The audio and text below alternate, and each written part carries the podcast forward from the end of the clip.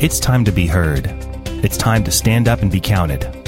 It's time for One Too Many Voices with your host, Love Scopes author and father of all things One Two, Mark Husson. Hi, everybody. It's Mark, and this is a great edition of One Too Many Voices. I'm so excited about this show because this one is different than the shows I've done before, where we've had panels of people talking about a specific topic. Today, I have two wonderful people talking about a very specific topic that has to do with them. And I'm so excited because I want to explore who they are, how they've, uh, how they met, what, how they work in the, in, in their relationship in a culture that isn't necessarily always friendly about what's different. And I think it's fun, exciting, and I hope it brings, uh, some enlightenment to all of us. And I'm so excited to welcome Kristi Brower and her partner, Ronda Knudsen. Hey guys, are you with me? Yeah. you know, they're part, many of the audience listening for the first time may know that these guys are part of the Psychic Sister team, where we have these two and two others, siblings, that are um, a part of a group of four women that do psychic readings on the air and bring a certain kind of beacon of hope to everybody. We love their work. We were so honored when they tapped us on the shoulder to see what we were about. And then, um, Kristi has her own show, and uh, we'll have her talk about that. But I want you all to meet them in a way that I get to meet them because I'm exploring this relationship. These guys are partners; they're life partners. Uh, they are uh, in a community in a world that I think is. Um, very small community type that maybe doesn't is is a little more conservative than than than we would imagine. And there's all the noises in the background of, of that I did not protect myself from. So I'm sorry for that. We'll get over it here in a minute. In fact, um, we'll hit my do not disturb button and see if it works. Um, so, if you would, let's start with Kristi. Uh, Kristi, thank you for coming today, and I'm so excited about uh, exploring more about your life. Can you give me a little background and the people listening a little background about where you, uh, you know, where you grew up, where you were born, a little bit about your life. Who who was Kristi growing up, and what was your sure. family like? Sure, Mark. Thanks for having us today. Yeah. Well, I live in Idaho. I was born in Driggs, Idaho, which is a tiny little town up in the Teton Mountains, in Yeah. the Grand Teton Mountain Range, and um, I'm the oldest of three girls. And I grew up in a very conservative place. I mean, when you say we're a little bit more conservative than other places, that's like the funniest thing I can think of. We live in the reddest state in the union, and um, the the county that I grew up in and went to high school in is the reddest county in the United States. Wow. I So- love that. We're talking uber conservative, which is interesting when you hear a little more about Ronda and I's life and you know where where we're headed and what we're doing. But um, I we moved to Rexburg when I was a little girl, and I grew up in Rexburg, Idaho. Uh, it's a, a Mormon community, and my graduating class was like ninety seven percent Mormon. Right? Really? I mean, Yeah. that, oh my God! That and you weren't Mormon, right? I take no, it. no, Okay. I was. what I- you were? I was Mormon. Yes. Oh my I, gosh! I uh, went to a Mormon private college my first two years of of college, and Okay, wait a minute. grew You up grew up Mormon. as a Mormon. Your whole family, you and the family, were Mormons. yeah, Oh my God! to two when you get to her. Yep. Oh my God, I love that. Okay, okay. So you grew up Mormon, and can you just give us a little bit of tip of what what's Mormon life like uh, from the inside? I mean, is it just very controlled, or is it free, or what's it like? It's it's a pretty controlled situation where you know one of the struggles I had as a kid um, is that I you're not allowed to get any kind of divine revelation for yourself. You have to go to your bishop to do that. And I've always been very spiritual. Even when I was a little girl, I did a lot of praying and had a lot of really amazing experiences as a kid. I used to blow my parents away by praying when we were in trouble and the problem just going away. And so I had trouble with that. Um, I also, my mom was very much not conservative. She grew up in Las Vegas and she was a very strong woman and didn't really bow to the whole idea that women are, you know, kind of subservient to men, which is the way that it felt in my community growing up. Wow. And so we, although we grew up in a really conservative community, we grew up with parents that taught us that we could do anything as girls, that we weren't limited. And my mom oh. really Oh. encouraged us to trust our intuition and, and, and do what we wanted to do. And my mom and dad didn't limit us in any way. So we always had this sort of dichotomy that our community and our religion taught us one thing about who we were and what we could do as girls and what the world's expectations were of us. And then my mom and dad were totally opposite of that. Oh my god, I love that. And just to be clear, were there just four girls or three girls or how girls. many? Three girls. Girls, okay. I, I have a brother who uh, passed away as an infant. So I, I grew up with my two younger sisters. Mm-hmm. And, um, you know, my dad was a barber and my mom was an elementary school teacher. Amazing. I love that. Okay, now simultaneously and parallel to that, we have Ronda Knudsen. And Ronda, thank you so much for coming today. Thank Uh, you. I want to know who you were as a kid too in this parallel universe while Kristi's growing up. What was your life like? Where were you born? Give us the same sort of rundown. Well, I was born in uh, Pocatello, Idaho, which is um, uh, probably I don't know, 90 miles from where Kristi was was living. Oh, um. I love that. Now, you were born in yeah. Idaho too, so 90 miles. Yeah. Okay, that's awesome. I was I was born in Idaho. Also, um, we moved to a very very small uh, farming community called Pingree uh, when I was uh, two years old on my second birthday. and how many and, uh, were there in the family, like for you? There Like- is. I have actually three brothers. I don't have any sisters. I have two older brothers and one younger brother. And you're so you're in the middle, first girl, I'm in the third middle. one down. Okay. Only only girl. Only um, girl. And I was actually the first granddaughter on my dad's side. So there Oh. was about six boys and then me. So uh, Okay, and Ronda, was the family extended? Like, was there like grandfather, grandmother around? Um, Okay, so it was a big kind of extended in that way. yep. And yep, Kristi, was that true for you too? Oh, yes. Yeah, I have a huge extended family. Okay, good, good, good. It's good to know that. Okay, so now we're uh, we moved to a farming uh, town. Is that what you were saying? Yeah. Okay. Yeah. My dad, my dad worked for the Union Pacific Railroad for um, 30 years, and um, excuse me, he bought a little uh, kind of. It was only 80 acres at the time, so just a little farm where he could have horses and cows and and all, sheep and all the things that he wanted to to have as you know as he was growing up he wanted to be a farmer so um yeah so i grew up doing a lot of chores hauling hay No, Um, I love the chore yeah. thing. I mean, I saw the farmer video at the Super Bowl. I don't know if you saw that with Paul Harvey. I mean, so I mean, were you like, did you milk cows? What? I mean, I never milked the cows because I just didn't want to do that. I'm My brother had that. to. I got so, Yeah. uh, but you know, I, I gathered the eggs and fed the dogs, and um, what time you know, did your day start? uh, my day started usually around seven. Oh man. Okay. Awesome. Yeah, Okay. yeah. So now you're Mormon too. You were I grown? did. I grew up. I grew up LDS, also Mormon. Um, my family wasn't very active though. Mm-hmm. Uh, we would go at different times, um, but we didn't go uh, very often. I was probably the most active of the group.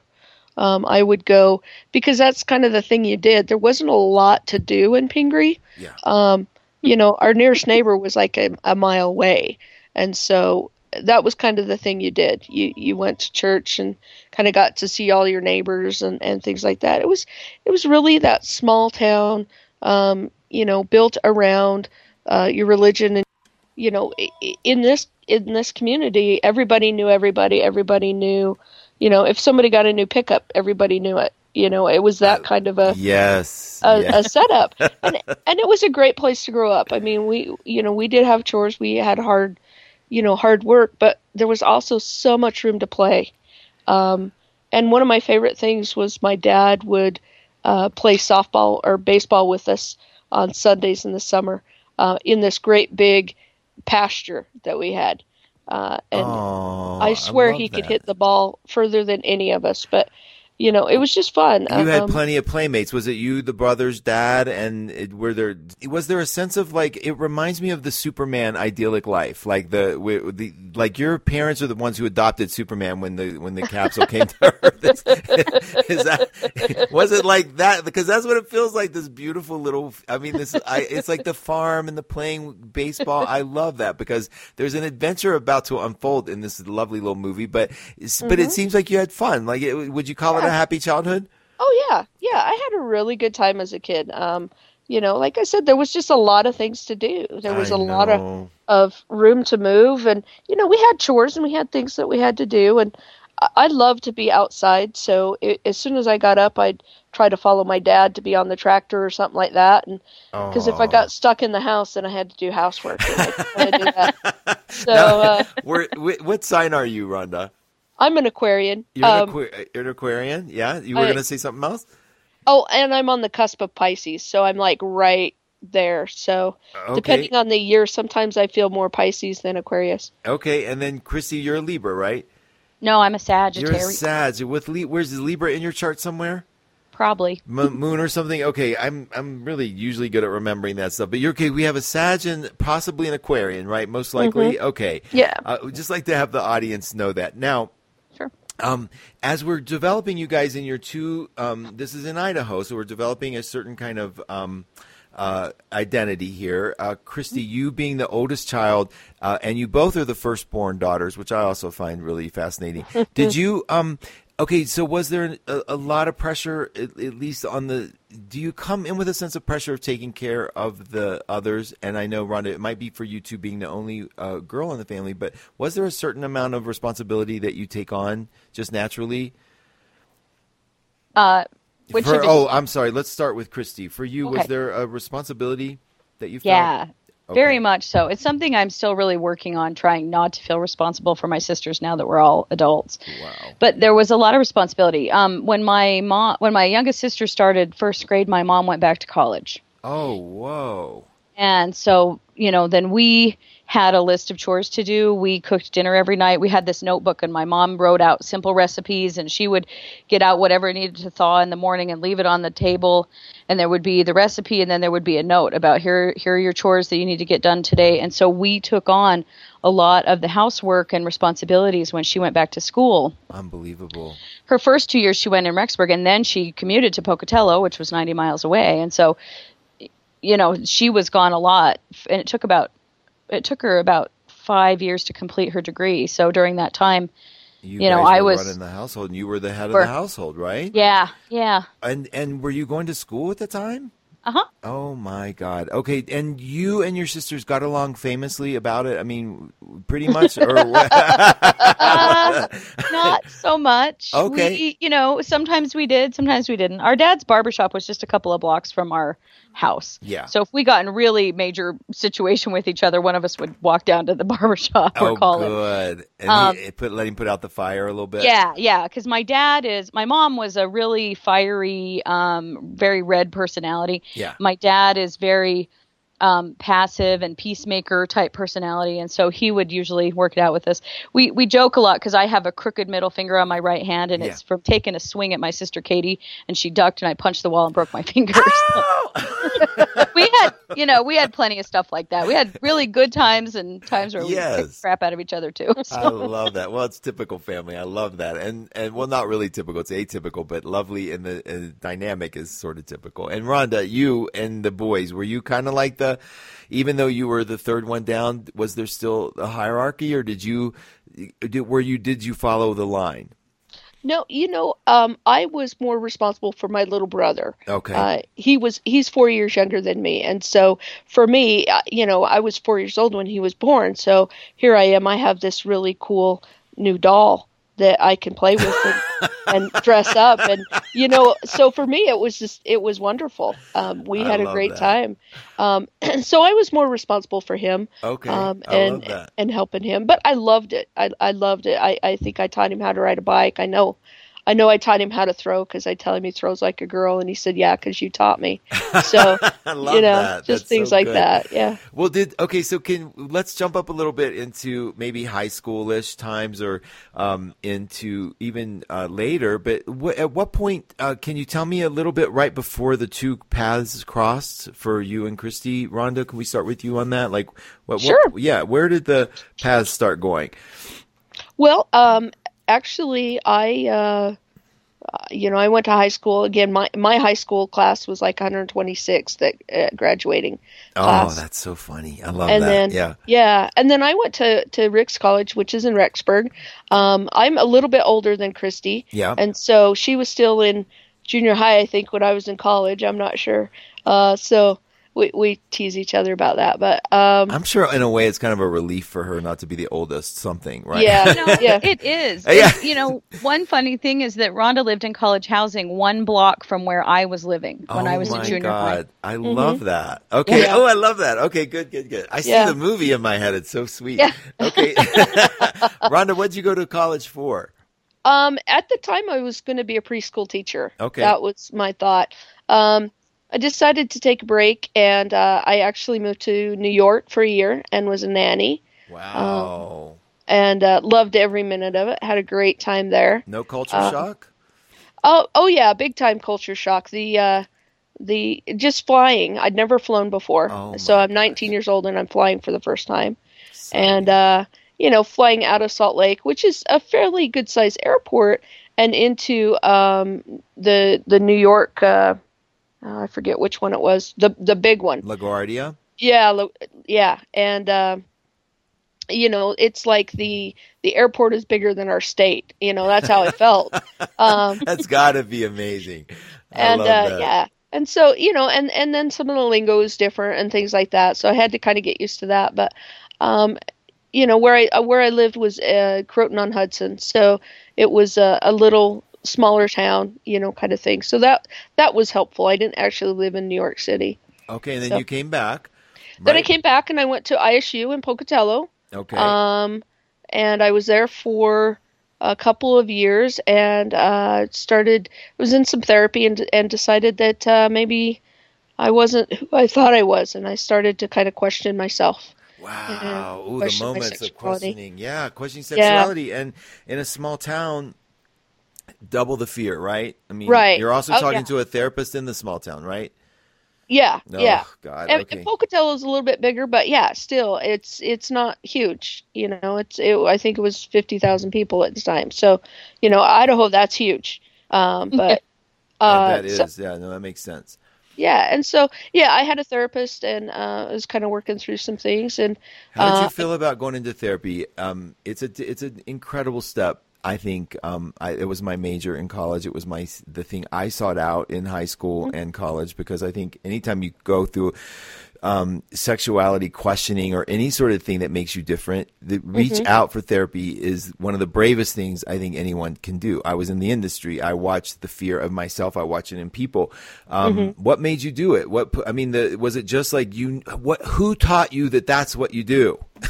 well, when I was in high school, um, I, I had some issues that that uh, needed to be worked on, and, and so I got some therapy when I was a junior in high school, Oh, nice. And so I knew, yeah, I, I knew at that point. Well, first of all, I knew I wanted to be a therapist at that point, but I also knew that uh, you know that that was helpful. That that was what I needed to do, and so I, I sought out therapy, and and it was so funny because I finally said I think I might be gay, and she jumped up and hugged me so tight. And I was just like, because I was afraid. I was afraid of saying the words, and you know, her going, "Ah, get out of my office! You're hitting on me, or whatever." You know what I mean? And Yes. and she was just like, finally. And I was like, what do you mean, finally? And she's like, come on. you know, What a I was sweet only in the closet to myself. You know, really, that was it. Oh, I get it. I know. It's so funny. Uh, the, we could make tons of jokes about that for e- Yeah. every person in that situation. But you're right. It's I call that the inner hologram. When we Mm-hmm. don't catch up with the image of ourselves, sometimes we can look like idiots. And and I remember thinking I've had I Uh-huh. thought I had a full head of hair until I was in my 40s, and I had lost it at 35. It's just like catch up, dude. Um, Kristi, talk to how how about your unfolding? Like at, at that point in Ronda's life, you know, she finally made a, a, a connection with it inside herself, and it looks like you all are coming to a point of maybe meeting. How about your unfolding up to that point as well? Well, you know, when I was in high school, I um, when I was in the ninth grade, two of my best friends from junior high came out Yeah. at my very LDS high school, and it was terrible. Oh my god. They were bullied and beat up and hassled like crazy. People came up and asked me questions because they knew I was their friend, and it scared the crap out of me. No so yeah. I got a hold of a boyfriend and I hung on to him tightly till my senior year, and then I picked up another one when that one ended. Wow. Good. But Smart I woman. had, yeah, I, I just, it never really crossed my mind that I might be gay. I just didn't want other people to think I was because it was so scary. Yeah. but I had a lot of problems dating in high school because I used to get nauseous and throw up on dates. It happened all the time. It happened all the way through high school. My mom took me to the doctor. We couldn't we could never figure out why. I mean, talk about dense, but you know, think about where I was living. It wasn't like I had a lot of examples of why this right. might be. But I seriously, I would we would be at like formal dances, and I would have to run for the bathroom as fast as I could go out, slow dance, and throw up. I look back on it now, and I think, oh my god, did you feel anxiety at the time? I mean, Yes, okay, terrible good, good. anxiety, but I didn't know why. I had no gotcha. idea why I felt that way. I So. Yeah. um, after my first two years of college, I went to work um, as a job coach. I worked in a in a sheltered workshop for people with developmental disabilities, and my boss was a lesbian, and that was the first gay person I had ever actually known in person. And she was open about it. Yes, Oh, she nice. was. I love that. And it Yeah. was like after knowing her for a little bit, I actually, when I moved out of my parents' house, I rented an apartment from her and her partner. Oh. And then the lights started to go on for me, and I was like, "Holy crap! I know why I throw up on dates." You know? I love that. I almost see a South Park episode where they give you a nickname, like you know, galloping, uh, uh, or uh, what would it be like? Uh, something that were whatever. It's just so cute. Where she has to throw. There was a girl in South Park that threw up all the time. No, it was the boy, a young boy. Yeah. Every time he was on a date, he threw up, and uh, it just reminds me of that. Anyway, sorry to digress. So you you have this epiphany uh, Yeah. that you're not that all of a sudden uh, I'm not nauseous because I'm comfortable here. I love this, and I've been against a certain grain of my life. Was that moment? Then was there a dread of what you're going to talk about to your sisters, or you know what happens then? What's Yeah. the unfolding? oh yeah. So a, a cup, maybe three months after I figure this out about myself, I decide I'm just going to tell my parents. I'm just going to get it out in the open. I don't want to, you know, hide it anymore. I feel really bad because, you know, I've I had a really happy childhood and really supportive parents, and so feeling like I was lying to them all the time by not telling them this just made me miserable. Right. So I sat him down, and, and what I did is I told them that I was leaving the LDS church, the Mormon church, because I didn't believe in it, and I'm gay. All in the same conversation. Let's just get it all out, do it all in once, right? Right. They were madder that I was leaving the Mormon church than I, that I was. Oh, really? They were. I that's so sweet. Now, was the Mormon Church position on um, homosexuality like? Is it scary, awful, or is it just sort of not talked about? It's changing Yeah. a lot. Okay. Mm-hmm. It's changing a lot. Ronda has actually a lot more experience with it than I do because I just didn't tell any of them. I didn't have it. I just walked away and said, "Forget it." Yeah. But Ronda actually went through the whole process of telling. Yeah. Wow. Yeah. Okay, we got we got to find out about that for sure. now, Kristi, when your parents got mad um, about the, you leaving the church, uh, how was the rest of the family pretty much okay with whatever? It was like whatever, it's cool. Or Yeah. okay, You know, awesome. my, my my sisters were. My sisters have always been of the mindset that you're my sister. I love you. It doesn't matter. yeah, you know, extended family and stuff, they've all had different reactions and things, but I've never been shunned. I was never cut out of my family. you know, oh, I had so some awkwardness with my parents for a few months, and then it was just like they just accepted it and went on with life. And you know, Well, I know- I'm super lucky. I well, actually, it's you are. It's lovely, and you know what I think. What other, what other species of humans? Okay, like what other sexuality has to go confess what they like?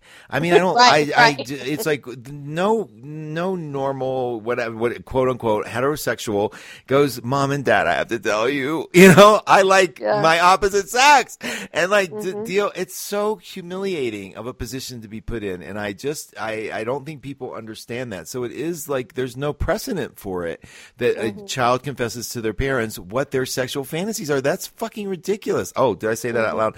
Okay, so let's see. Um, Ronda, tell us about how the LDS community and your process through them. And LDS, uh, everybody listening in, you guys, what does LDS stand for? Latter Day Saints. Thank you. Uh, the Mormon Church. How did they deal with? Um, what was the process like? Okay. Well, I, I unlike Kristi, uh, came to a realization when I realized I was I was lesbian. Um, I decided that it, it was because I didn't have enough faith. So I decided to go through the LDS temple, which is quite a process. Uh, Is that what you do when you're burdened? Is that a process you do? Um, no, it's it's what what it is is usually um, that's where people get married. Um, and if you don't have somebody in your life yet, you can go through it. There's it's a higher level of kind of initiation Okay. into, into the church. Okay. Um, and so for me, I went, okay, I am going to do everything I possibly can um, to not be gay. Okay. Um, and so I went there and um, Mark and his guest will be right back after this short intermission.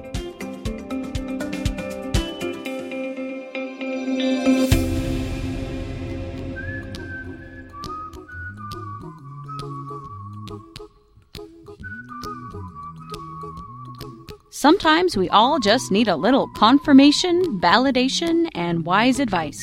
That's where I come in. My name is Kristi Brower, and I am a psychic advisor on one2listen.com. Give me a call. Let's clear away any roadblocks holding you back from a blessed 2013. The Psychic Sisters are in the house, yo! Ronda, Katie, Kristi, Kara. Paula! We'll give you a reading so good it'll scare ya. That's right. We'll balance your chakras, talk to your dead grandma, and if you want us to, we'll talk to your pet. Wait a minute. That didn't rhyme. It's true. We're not really good rappers, but we are really good psychics. The Psychic Sisters on Thursdays at 4 p.m. Pacific on 1 2 Radio, where we're changing the way you listen to the world.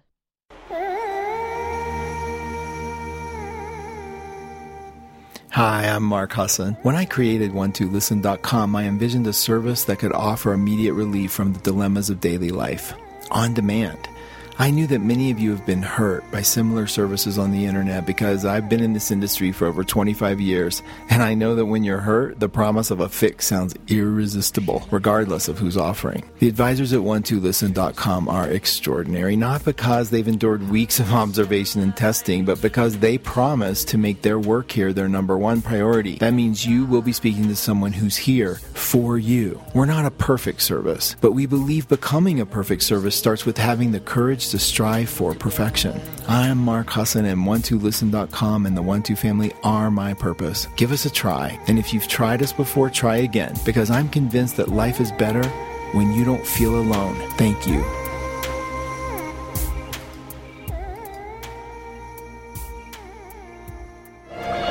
Hi, this is Christine, and I am excited to announce my premiere show, The Through Line, starting February 8th on 1 2 Radio. Why the through line? Because life is constantly moving you from here to there. So join me as we discuss and uncover the beautiful ways the through line is showing itself to you. Every Friday at 9 a.m. Pacific, right here on 1 2 Radio, changing the way we experience the world. One two One, two. One Two Radio. Ch- ch- ch- changing the way you listen to the world.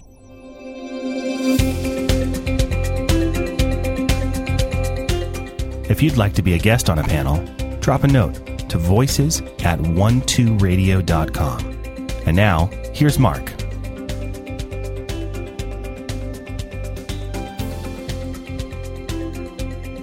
here because you know God made me the way that I am, and God loves me, and I need to just um, recognize that and love myself. Oh God, so I know. Sweet. I love that. It's so simple and so sweet. I mean, it really is that you get that from there. So, what'd you do with that information?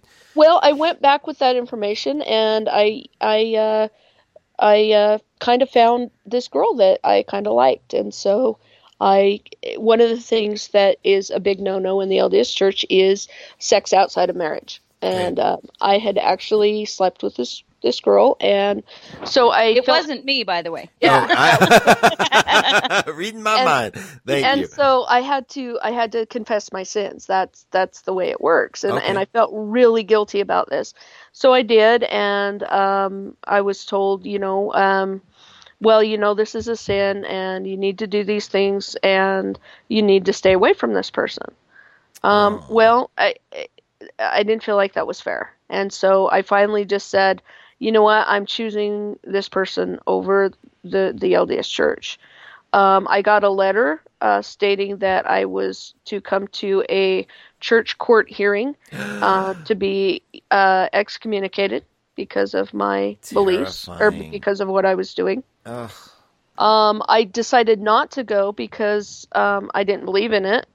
Uh, the one thing I did ask was that my parents not be told that I would tell my parents in my own time. Uh, the uh, bishop at the time had decided that he told me that they would not tell my parents. I was an adult; they didn't need to tell them. Um, about two days later, I got a call from my mom stating, Oh dear God. "What's going on? Our bishop just called us in and said you're being excommunicated. What's going on?" God. At that point, I just said "f everything," and I said, "You know what? If you want to kick me out, kick me out. I mean, if this is the way you guys want to act, this is the way you want to, you know, be. I'm not going to be a part of this church anyway." Um, and so from then on, I, I got a letter. I wasn't excommunicated. I was what they called disfellowshipped, which meant um, I wasn't allowed to take the sacrament and do things and, and be a, a full member of uh, the congregation. Um, I, I only stepped foot in a church after that when, uh, uh, you know, there's a baptism or, or something like that. And, and most of the time, I, I just try to stay away from that. Or there's a funeral or something I need to go to. I but think people have to understand how much there is to overcome. I think a lot of people who have religion, unless it's a really um, you know, easy religion like maybe Methodist or whatever, not that easy in terms of uh, accepting. I think that the, this is a cultural milieu that we have to overcome, and it's incredibly, incredibly burdensome for the mm-hmm. individual who's excommunicated or who is reprimanded or involves mm-hmm. the community, and all of a sudden you're like naked in front of strangers about your personal life and your personal choices, and made to feel horrible about them, and suddenly the love of God looks like the wrath of God for no reason except for you being who you are. And so, anyway, kudos for you on that. And I definitely think the, uh, incredible journey there. So now, can we get to a point where I'd like to hear how you guys met? I'd like to just sort of know the story of that, and I'll let you tell your version. Yeah. I um I moved to Pocatello to go to college, to Yeah. go to Idaho State University, and my roommate, the the gal I was renting from, was friends of friends of Ronda's. So I was in school to be a social worker. Ronda was in school to be a counselor. We were at the same university, and so we were introduced by mutual friends because they thought, you know, we have a lot in common because we're going into, you know, we're going into similar things in school and we were both single and so i think they were just both you know thinking that maybe this would work so we um i got Ronda's phone number from my roommate and it took me about three days to call her because i was a big chicken. And Ronda actually was my very first relationship. I had been out on a few dates but i'd not really had any um, much relationship experiences with other women. And um so i called her and we talked on the phone for three hours the very first time that we talked on the phone Oh, And then that's we like met- a good sign, right? When it's a Yeah. long, Yeah. like, woo, Oh, you yeah. just go forever. Then- I love that. we met for coffee a few days later and another date a few days later and we dated for about two months and moved in together Yep. Oh, yep. it my was God. really fast like instant like you knew like you guys just i mean so you met you went out to eat and like okay so uh, Ronda let's take it from like a little bit before that with you you heard about uh, you heard about Kristi and uh, were you waiting for the phone call Well, actually, it, it's kind of interesting um, because I her uh, her friends and my friend the the person that's that I knew was a doc student in the counseling department. I was getting my master's, she was getting her doctorate, and um, so we had just kind of become friends. And uh, she had invited me to other stuff, and I realized if I had gone to some of those things. Uh, like a basketball game and things like that. Kristi and I actually would have met earlier oh um, just from going to that. But for they've some, been trying to get us together Yeah. for a while Oh, And that we is didn't so actually sweet. realize it and so she said to me, "I've got this girl. She's new in town. She just doesn't know anyone. Do you mind giving her a call?" And I, being the big chicken I am, said, "Why don't you give her my phone number yep and have her call me?" and so it was. It was. Uh, I think it was midterms. And I was, uh, I actually had blown off some other friends who wanted to go out and party. And I said, guys, I got to get this stuff done. And so I was home working on on some midterm stuff, and I get this call. And um, yeah, we seriously, we just have a lot in common. We see the world the same way. We grew up very similar, um, and we did. We just talked for three hours, and it was wonderful. Oh, I you know that feeling of like you could I mean, imagine if you could have been anybody else with any kind of life experience, and yet Mm-hmm. here you guys, so much in common. Now, were you excited when you heard Christiana's voice on the other end? Yeah, except that my friend had said she's looking for a, you know, she she doesn't know anyone, so I'm not sure if this is like Oh, date thing or if she just needs a friend. You know what I mean? Yeah. Okay, so um, Kristi, you got the nerve. You took a breath. You called. Now, before you got before you called, were you like pulling tarot cards or anything? no, I didn't do cards back then. This is sort of pre metaphysics for me. I was a, still a prayer at the time, but Yeah. I, not not anything else. But I was super nervous. But I also went, okay, I have to do this. I actually had been out on a really bad date the day before and had a really weird experience with somebody that I'm like, oh, definitely not. Not, and yeah. so I thought, okay, I've got to, I've got to branch out here. So I just made myself do it. oh my mm-hmm. gosh! And so you, but it was pr- nice butterflies in your tummy, right? Yeah. Oh, yeah. Yeah, I love that. I was thinking instead of running to throw up. No, there was no throwing up. There's been no throwing up since I, you know. Oh, that's no. so Figured- sweet. Okay, so two months after you guys take your first date, you decide it's okay to try to uh, live together, right? You're going to live together. Okay, so I understand in um, that you both are sort of hypocritical in that you both are in love with a man. Um, can you talk about that? oh, you mean our son? Yes. yeah, yeah. I was just setting up the audience. Can we ta- how, can we talk about how that happened? How you talked about it? And uh, Kristi, you start, and then we'll we'll uh, get Ronda what happened there. Who who was the um who do you think? Was the motive behind it? Who was the in- what do I say? The instigator behind it. Um, Yeah. me, I was, I was. Um, we, we we're adoptive parents. We have a 17 year old son named Mike. He's seventeen. 17. Oh, yeah. my gosh! I didn't know. I love that. Okay. Yeah, he's boy. We jumped right into teenagerhood. Yeah. I love that. But um, I was working at a group foster home, and I had been feeling pressured for a long time to quit working as a social worker and go be a full time psychic. I'd done it part time for a long, long time, and I actually we'd been to um, the International New Age Trade Show in Denver and met Colette Baron Reid, and she did a reading for me, and she looked me right in the face and she said, "You have to quit your job," and it, it's something I'd known for a long time. So I was uh, directing a group foster home at the time, and I just want to clarify. Colette Baron Reid, uh, she encouraged you to go be a psychic as well, right? yes, Oh, that's awesome. Okay. We we owned we, we own a metaphysical store and spiritual center and have done it on the side for years. And oh, and were did you had you own that when you saw Colette? yes, Yes. Oh, awesome. So Yeah. I, I, who opened the store? uh, we did uh, the four psychic sisters. We opened our place together. Um, in 2007. Okay, okay. And- so and you were doing that? Were you doing that for a living? No. Just part time on the side. We were all working full time jobs as well, and then doing that part time. Is the store still going? Uh huh. Oh, yeah. we got to plug We're- the store. Yeah, it's it's Healing Hands Metaphysical Store and Spiritual Center in Idaho Falls, Idaho. Oh, I love that. That's what I did forever. Our paths are so parallel. I know. that's, that's so cool. cool. And um, okay, so so you got this advice to quit your job, which was the other job you were doing, Right. and uh, go full time into being a psychic. And, and Right. so that's where we are about right now in the story. So now, what did you do? Yeah. Well, I gave notice where I was working. I worked for a group foster home, and um, I gave 30 days notice. And as I'm getting through those 30 days notice of, of leaving, there's one kid at that house that I cannot leave behind. I've known him the whole time that I worked there. He'd been a resident there. He was a foster kid whose per- parents' rights had been terminated, so he was up for adoption. Ronda and I both knew him, and we had talked for a couple of years about wouldn't it be cool if we could take this kid but because of our positions of where we were working it would it wasn't really possible but i just realized that i could not leave that job and leave that boy there i couldn't do it Oh, that's so sweet. So mm-hmm. what? You, so what happened? You, you, Ronda knew where you worked. Now you guys clearly are involved in each other's lives pretty Oh, yeah. right? And so it's actually the same company we were working for the same company yeah I love that. I do, and I love how service oriented your your missions are in life. It's so sweet. Now, Ronda, so you knew about her leaving, and you knew about um, Michael. Um, So, so what does Kristi talk to you about? Let's do it. Let's adopt. And what is that? What happened, or what happened in your world?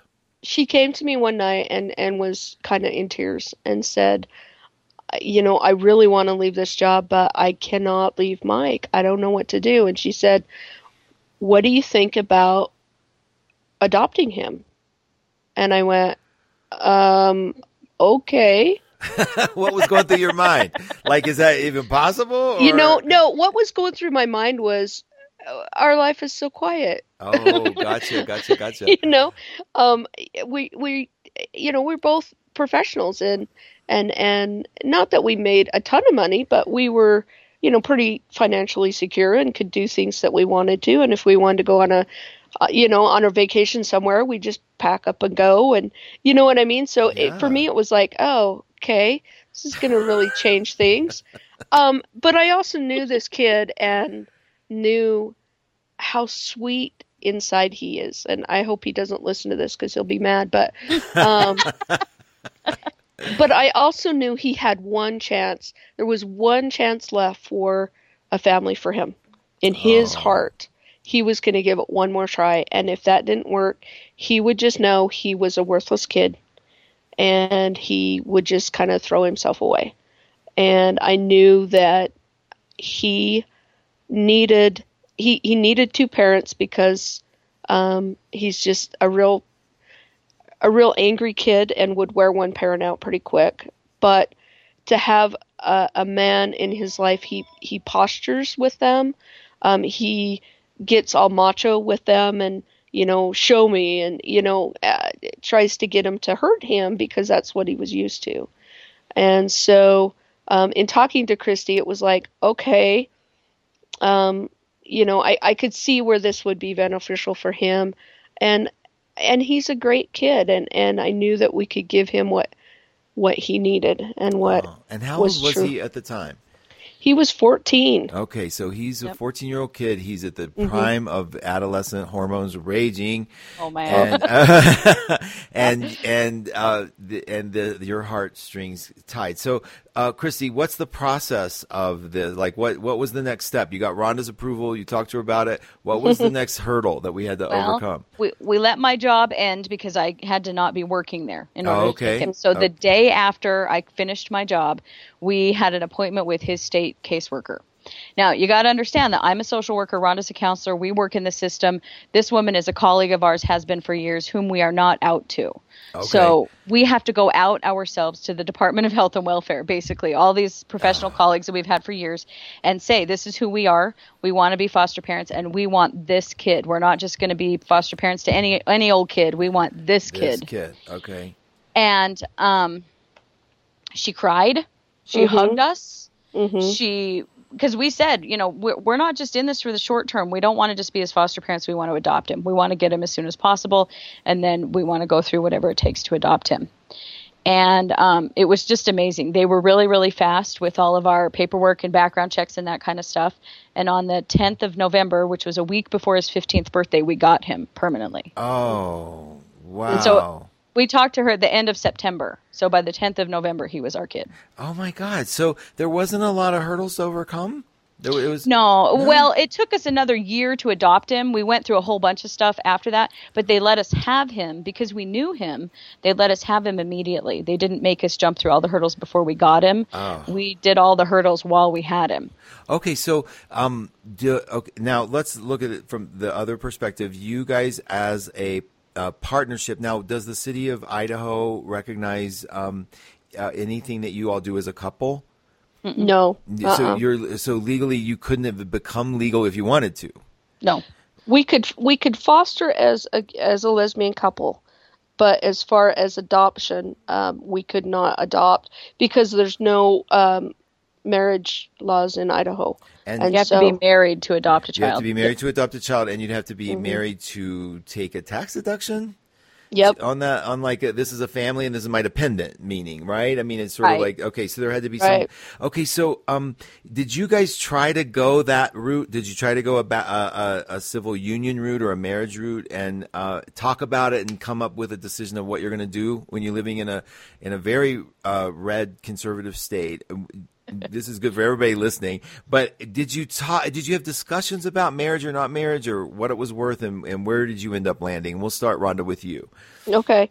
Um, actually, we did. This was a couple years before we got Mike. Actually, we were still both working Uh-huh. um, for the same company, um, and uh, Kristi and I had broke up for a little while. Uh-huh. We we've been together 13 years. Yeah, every But healthy we- relationship needs that moment. Yeah, I and so it. we broke up for about a year, and, and we got back together, and we've been together about two years, and we finally said, you know what? Why don't we get married? Why don't we um, do this? We we um, belong to the Unitarian Universalist Church here in Idaho Falls, and they're very welcoming and very open. Oh and- yeah, go and our- Unitarians, absolutely. yeah, and our and our minister is wonderful, and um, we decided to to ask uh, her if she would perform this. Also, um, Kristi's, both of us had had we'd had kind of a commitment ceremony before, but no none of our family came, um, and Kristi really felt like she wanted her parents to be there. And I really wanted my parents to be there too. Kristi's parents were a lot more uh, accepting. My parents kind of struggled a little bit with it was kind of a don't ask, don't tell policy. Absolutely. You know, if we don't talk about it, I mean, she'd come to Christmas and Thanksgiving for you know ten years, but we don't. She's still my roommate, you know, kind of thing. Absolutely. Um, so we actually asked um, our parents to be a part of the wedding. Our our fathers walked us down. We had two aisles. Our fathers walked us down the aisles, Oh. and our mothers helped um, by helping pour sand into a container that uh, represented both families coming together. No, and since that's very then- sweet. Go ahead. And and since then, um, our families have just kind of come together. My parents are uh, very accepting. My brothers were all there, um, and you know, Kristi's sisters were all there. All our friends, all our church community. Uh, it was a packed house. It was awesome. oh, that is so sweet. Did you have a yeah. song? Uh, yeah, we did. Are you Yeah, telling my- us? My sister sang, and um, Is there like when you hear us? Is it a? Do you have a famous song that's like that's our wedding song? That kind of thing. Our It's a- song keeps changing, but the- well, it was a Shania Twain song at the wedding, and I cannot think of the name. Which That's is okay. really That's silly, okay. but- No, it Uh-huh. isn't. Um, but but Kristi's sisters stood up. She had one sister on her side, and I had one sister on my side, and they stood up for us. So. oh, as- and, it and was. the a- nieces and nephews, you know, they were all involved. Everyone was involved. So oh, that's so sweet. I love that. Okay, so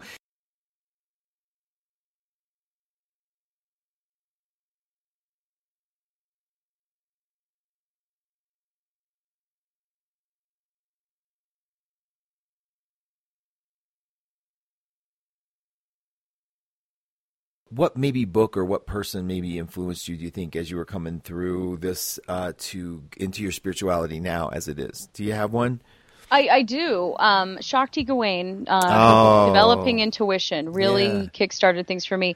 I was in a car wreck when I was 21 and um, got hurt and didn't have good medical support for what happened with me, and so I started looking at alternative stuff and started learning about alternative healing modalities and and stuff. And metaphysical stuff was just it just came to me so naturally. It was like I'd done it my whole life even though I until I was about 21 years old didn't even know what it was.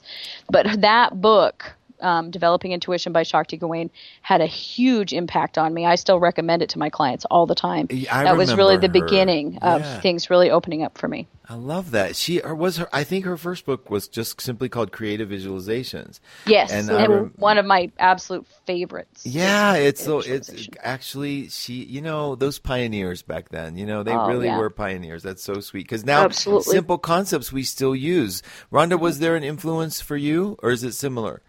No, for me it was actually um, Neale Donald Walsch's um, Conversations. Conversations Yeah. with God. Yeah, uh, that really opened my eyes to a whole different realm, a, a way of of looking at spirituality, a, a way of looking at you know my life's purpose. What am I here for? Isn't that funny? Um, I so remember the fascination, uh, the that evolution, that quest, the sort of angsty. I was in my probably mid to late twenties, and that angsting sort of like search and finding books like that that just Mm-hmm. touch your heart, and you think you're the only. You know, you might be the only person then at the time that because you know it was like an unusual place, and Mm-hmm. That safety, and and all of a sudden now we're on the other end of that as the people offering that and giving that and it's just so sweet. And have you found comfort and peace? Kristi have you found comfort and peace in where you are out there now Most definitely. Um, you know, I feel really strongly that we have a mission here to create a, a safe place for people of alternative belief systems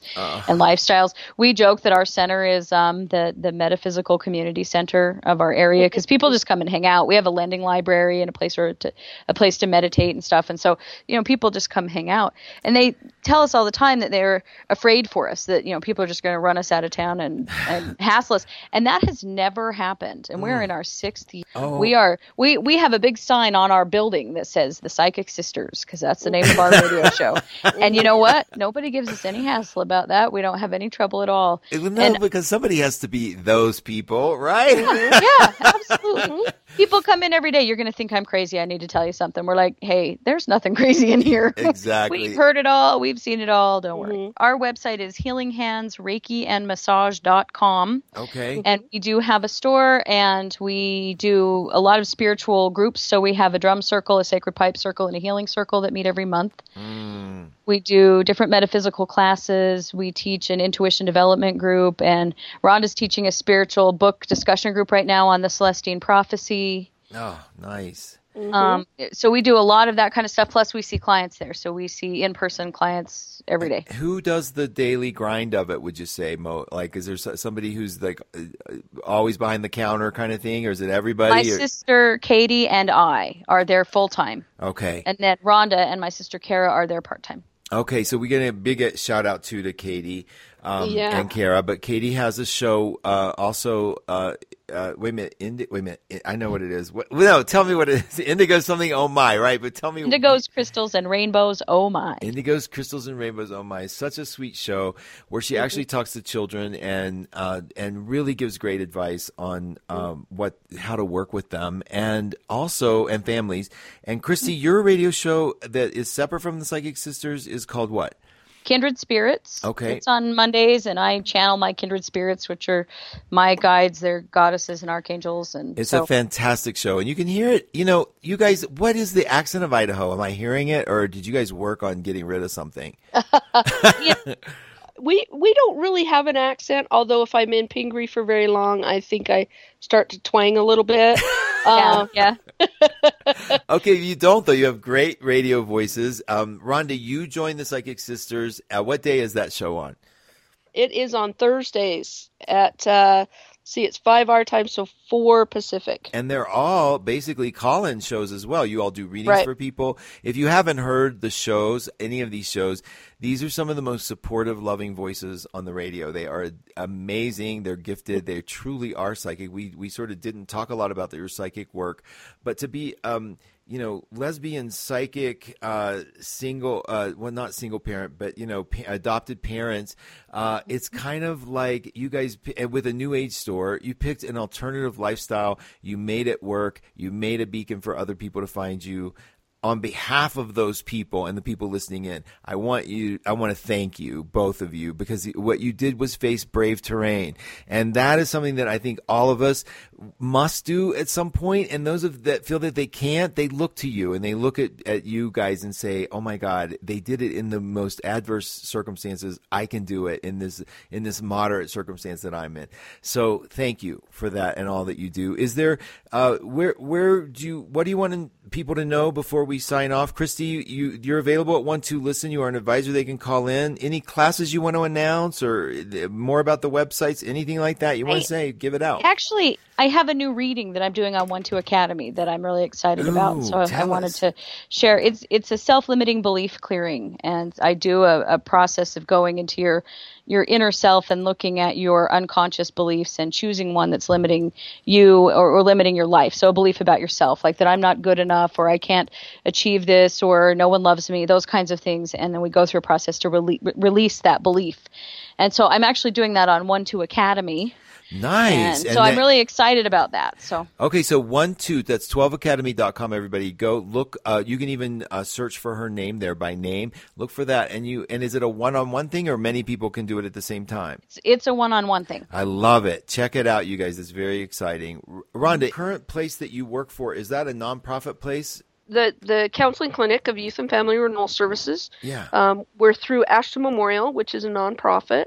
Um, and we have a the the group foster home that Kristi was talking about. Oh, yes. And a counseling. Uh, we do counseling, and then we have um, a nursing home and just a bunch of different things um, that we're we're working on. Um, we feel like we need to give back to this community, and so you know we've got to keep our doors open, but we're really working hard to um, also give back. And so any any donations would be wonderful. That's very sweet. That's very sweet.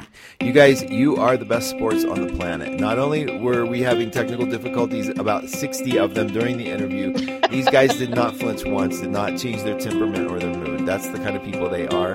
I really do thank you for joining me. That's Kristi Brower and that's Ronda Knudsen. And thank you so much for being here, you guys. And we're going to, um, where there's going to be some replays here. This will be a podcast over at iTunes. So Awesome. check it out. Thanks, you guys, so much. I hope you have Thank a you. wonderful day. And really, thank you so much for joining.